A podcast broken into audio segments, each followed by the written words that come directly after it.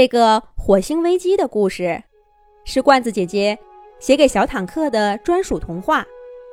罐子姐姐祝小坦克和妹妹小奶昔相亲相爱，健康成长。地球时间：二一二零年，人类的第一艘火星移民飞船“马斯克号”载着数百名地球人升空飞向火星。数周以后，马斯克号成功的在火星预定地点着陆，在这颗人类的希望之星上，第一个地球人基地开始建设。一个月以后，第一株小草在地球人的火星基地破土发芽，地下冰层和各种矿物被发现和开采。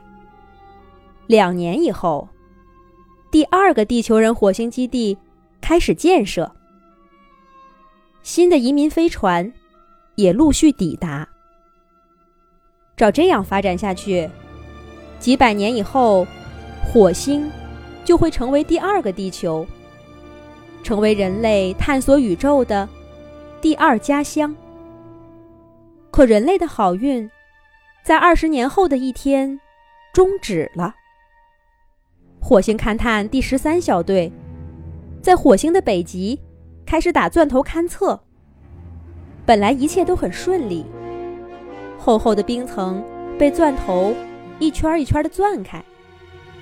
勘探队员们正在开玩笑说：“说不定这冰层底下有着远古的火星生命呢。”钻头继续向下钻，十米，一百米。两百米，五百米。可是，就在钻到一千米的时候，钻头停止住了。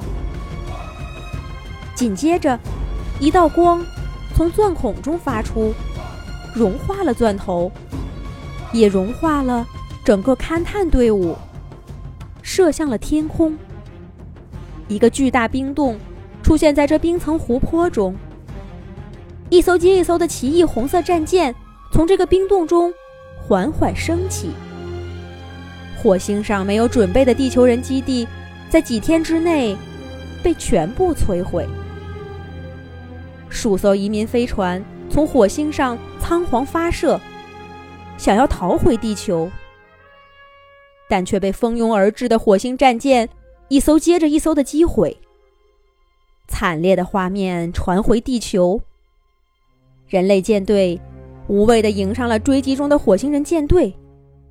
虽然损失惨重，但他们最终救下了最后几艘从火星逃离的人类飞船。人类舰队边打边退，火星舰队中有一艘巨大的指挥舰。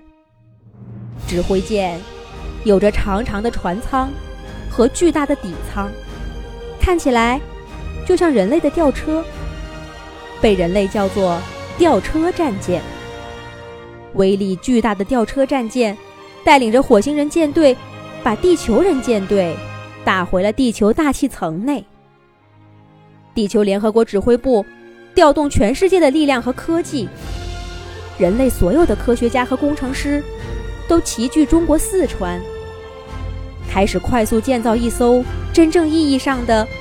宇宙巨型战舰，战舰身上喷涂了世界各国的国旗，看起来五彩斑斓，被人们叫做“五彩战舰”。在火星人战舰进入地球大气层，发起对地球总攻的这一天，五彩战舰终于建设完毕。无数的迷彩战斗机拱卫着五彩战舰。升空迎击。这一天，被后世叫做“星战日”。全球的人类都躲入了分散在各地的地下避难所。为了最大程度保卫家园，五彩战舰主动发起挑衅，吸引火星舰队在喜马拉雅山上空展开了战斗。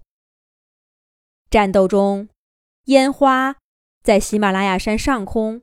不断绽放，那是人类战舰和火星战舰不断的在爆炸。决定胜负的时刻到了。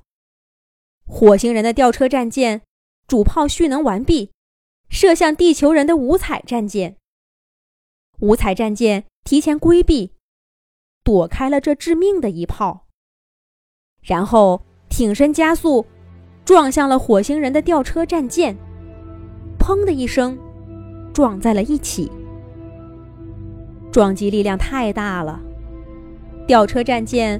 被五彩战舰撞出一个大洞，而五彩战舰舰身也严重受损，但他们都还能维持浮空状态，所以战斗并没有停止。